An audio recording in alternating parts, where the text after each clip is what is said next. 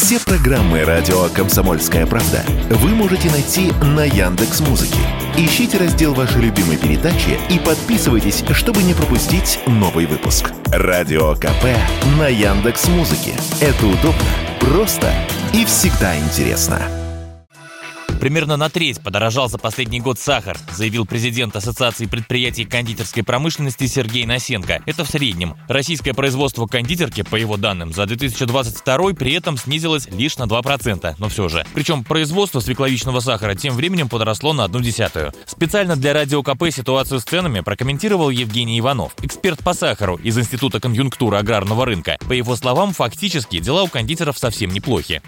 Якобы выросшие или высокие цены на сахар не мешают кондитерам России практически непрерывно уже много лет наращивать экспорт. Если бы сахар в России был бы якобы дорогим, они бы не могли это делать.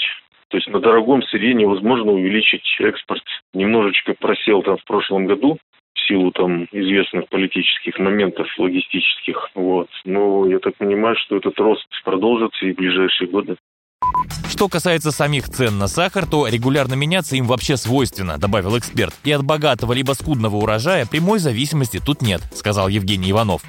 Текущая цена по последнюю неделю на сахарных заводах Центрального федерального округа, она на уровне или даже чуть ниже, чем год назад.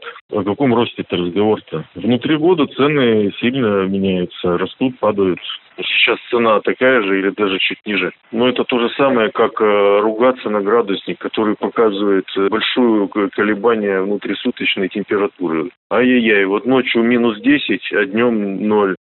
Ежегодно российская кондитерская промышленность потребляет порядка полутора миллионов тонн сахара. Это почти сорок процентов от ее сырьевой составляющей. На втором месте мука – свыше миллиона тонн или почти треть от всего объема сырья. Василий Кондрашов, Радио КП.